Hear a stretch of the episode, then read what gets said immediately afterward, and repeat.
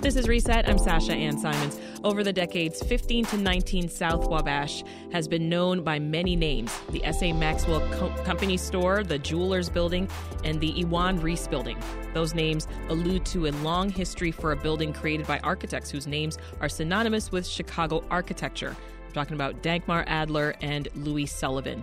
Every couple of weeks, we bring you stories about architecture from in and around Chicago. That's part of our series, What's That Building? And today, we're going to peel back the layers of this downtown marvel, of course. Here to do that for us, as always, is our architecture sleuth, Dennis Rodkin. Great to see you again, Dennis. Hi, Sasha. How are you? Doing well. Uh, this one, this story, it actually came at a suggestion of a listener. It did. Uh, a listener yeah. named Patrick Murphy. He is a former professor at DePaul here in Chicago, now a professor at the University of Alabama at Birmingham. But uh, he knows this building because, as you mentioned, Iwan Reese is in there. That's a tobacco store. We're going to talk about it, oldest business in Chicago. Um, he used to go in there with colleagues to, as he said, talk and smoke every few months. And now he's in Alabama. We talk often on Twitter uh, about other topics, and he suggested we go in and find out about this building. And I'm so glad because there was so much to find out. Oh, my gosh, I can imagine. So I mentioned this place is downtown, Dennis, but do me a favor, as always, situate us. Uh, where is this building in the loop and, and what does it look like from the street? Okay. It's on Wabash, uh, just south of Madison, fifteen nineteen, as as we said. It's uh, it's below the, the L tracks. So, you know, when you're standing there, you get the noise of the old elevated and it takes you back because the facade there is, we'll talk about how much of it is recreated, but mm-hmm. it's from eighteen eighty-one. What you're looking at is a wonderful sort of take on a Victorian storefront. You have carved stone, metal pillars, mm-hmm. brick, glass, a really beautiful storefront, very ornate. The flowers, especially flowers and the fiddleheads of ferns carved into uh, the metal columns really, really look like something other than, you know, a seven eleven that you're looking at today. Right, right. Yeah, the detail is is really clear here in some of the photos that are in your piece on W B E Z dot org. You start that article off with one of the oldest operators of the building, uh, Iwan Reese, tacos, uh, taco, Toba- tobacco. It's not store. A taco shop, sorry. can, can you tell what's on my mind right now? What is the history there? It's a tobacco shop, which is close to what you said. So this is a fascinating business. They have been around since eighteen fifty-seven. A German immigrant named Emil Hoffman opened a pipe and tobacco store in Chicago in eighteen fifty-seven. It has been run by his family ever since. It was passed to his nephew, Iwan Reese, uh, and now it's in the hands of the fourth and fifth generations, Chuck and Kevin Levy. Um, this is not where they've been the whole time. Their original store, I believe, is where the Thompson Center is now. Okay. Burned down in the Chicago Fire, several locations over time, and then moved in here in nineteen sixty-seven.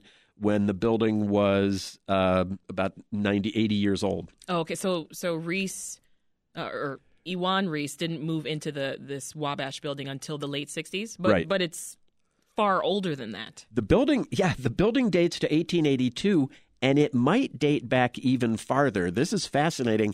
I had no idea. Kevin Levy helped me try to prove this. When you look at the uh, the front of the building, there is one historical plaque, not the official city historical plaque, yeah. but one placed by Iwan Reese on a on an anniversary of the building that says that though built in eighteen eighty-two, it sits on a foundation from before the fire.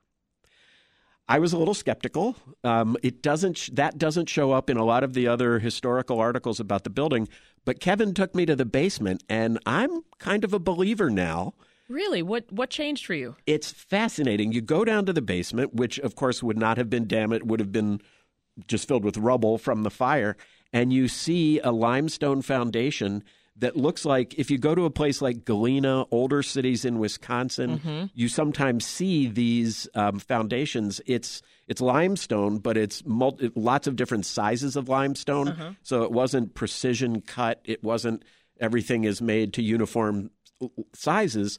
So it's plausible, not confirmed, but plausible that the foundation of this building actually dates to before the eighteen seventy-one fire. Wow. And then the building itself above the foundation is from eighteen eighty-two. Which would make it, yeah, which would make it a lot older. Now, Adler and Sullivan, those are names that practically every Chicagoan has heard of before, or maybe they've seen it around the city. What elements of the building would you say clearly give away that it was built by these architects? Well, I think if you look at those carvings I was talking about, in the stone, you see these big, perky flowers with long stems that run down the stone. In the cast iron pillar columns, um, there are these fiddleheads of ferns. Those also appear inside. Um, if people who are used to the former Carson's store, now a Target, mm-hmm. and other buildings from Louis Sullivan, you you you recognize that sort of floral, natural, swirling style that he used to infuse a building with sort of a, a natural feeling. This is the oldest building in Chicago where you can see that. This is actually um, this was designed when Sullivan was twenty-six years old. Oh, my goodness. This is Reset. I'm Sasha Ann Simons, and we are bringing you another installment of our series, What's That Building? Today, we're talking about fifteen to nineteen South Wabash. Its history goes back to the nineteenth century, and it was built by architectural icons Dankmar Adler and Louis Sullivan. And we are joined, as always, by our architecture sleuth, Dennis Rodkin. So, as you mentioned, you got to explore inside this, this great building. Give us more highlights. Oh, it's amazing. There are, um, when you walk into the lobby, there are stained glass windows hanging sort of above the elevator lobby. Those were just in the last few years discovered uh, behind some drywall.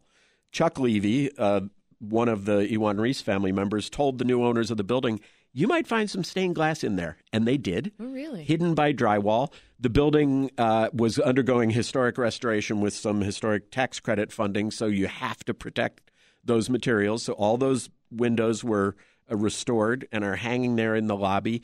Um, there's a tile floor. The first floor, the retail space, um, is vacant now. The tile floor, many people believe, is the original tile floor. I don't have proof of that, but that tile may date to eighteen eighty-two. I'm going to need you to find that out. And, I, and I let tried us know. so hard, Sasha. I knew you would drill me on that one. And then you go up to the second floor. Iwan Reese used to be the owner of the building, and they were on the first floor. Right. Later, they moved to the second floor, and they took over. Now we get to much more modern finishes. Um, there used to be a place on the second floor called the Millionaires Club. Um, and I found old articles about entertainers appearing there and religious speakers. But you can just imagine the Millionaires Club in the seventies. Very dark wood. Yes, that's what I picture when I think of a cigar lounge. Yeah. Right? Leather sofas even. Leather, yeah. Leather, wood, leather, um, a fireplace. So that was the vibe with Iwan That's Reese? The vibe. in Well, in the lounge, which is on the, the street front of the building, but then you go back to their store, um, which is also on the second floor, and that's filled with pipes and old tobacco advertisements. It's really, I mean, it really feels as if you're going to your father or grandfather's tobacco store in the fifties. It's an amazing place. I'm not a smoker, uh, but the historical relics are fascinating. So I think a lot of people now go to the cigar store, the pipe, go get pipe, cigars, tobacco, mm-hmm. go into the lounge, and travel back in time. Isn't that cool, though? I mean, you're you're doing this all the time with these buildings, traveling back in time. And I, I feel like you're learning so much as you're going out on these different escapades, if you will, right? Because you go in with a certain idea. Here you're finding out, oh, this is older than the, the great Chicago Fire. You know, this that's what makes this so much fun, is it really is a voyage of discovery yeah. for me. I had no idea. First of all, a reader, su- I mean, a, a listener, listener suggested this, and I thought, oh, yeah, I guess I've walked past that one. And then the the deeper you go, both literally down to the basement and into the layers of the historical write-ups, the more you find this building. This building has so many Chicago names attached to it. One we didn't even mention is Martin Ryerson, the man who uh, built the building, had mm-hmm. Adler and Sullivan design it. He was a lumber baron from Michigan who moves, Western Michigan, who moves to Chicago mm-hmm. when he gets rich and invests in all kinds of real estate downtown, especially right after the fire. So he's one of sort of one of the rebuilders, not related, I found, to Ryerson Steel, or not directly related. But um, oh, so many names have passed through or have been attached to that one site. So, yeah, the answer to your question yes. is I love doing this. It's changed hands uh, quite a few times in at least the last ten years for sure. So uh, so we're clear. Who are the current owners and, and what are their plans, future plans for it? Um, so uh, the Levies, the operators of the tobacco store sold it in the early two thousands. It sold again a few years ago to a pair of development firms. Um, the the one I spoke to is Honore Properties. Um, and, and so, okay, so it's sort of this three-part. Two developers own it, and they bought it to rehab for Sonder, okay. which is a South uh, a San Francisco firm that operates short-term rentals. So the uh, this is a five-story building. First floor empty, second floor tobacco, third through fifth are short-term rental spaces. Oh, okay. Fully rehabbed, and it's really interesting because Mike Shenouda, the head of Honore Properties, who talked to me about this, said, we did not know what we were getting into. I mean, you talk about me going into the – for me, it was just exploration. For right. them, it was laying out cash left and right because they had no idea. There are, um, for example, they recreated those stone carvings on the front, all that stone on the front, which is beautiful and shows up in the pictures really well. Yes. That had been covered by marble.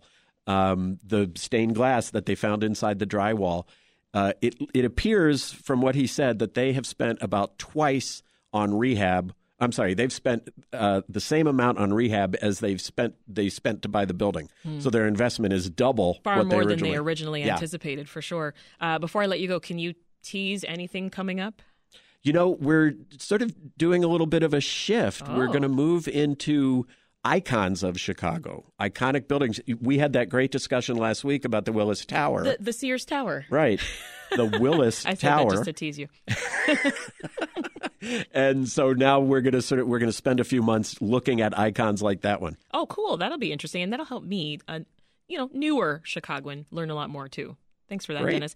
That's Dennis Rodkin, residential real estate reporter for Crane Chicago Business. See you next time. Bye.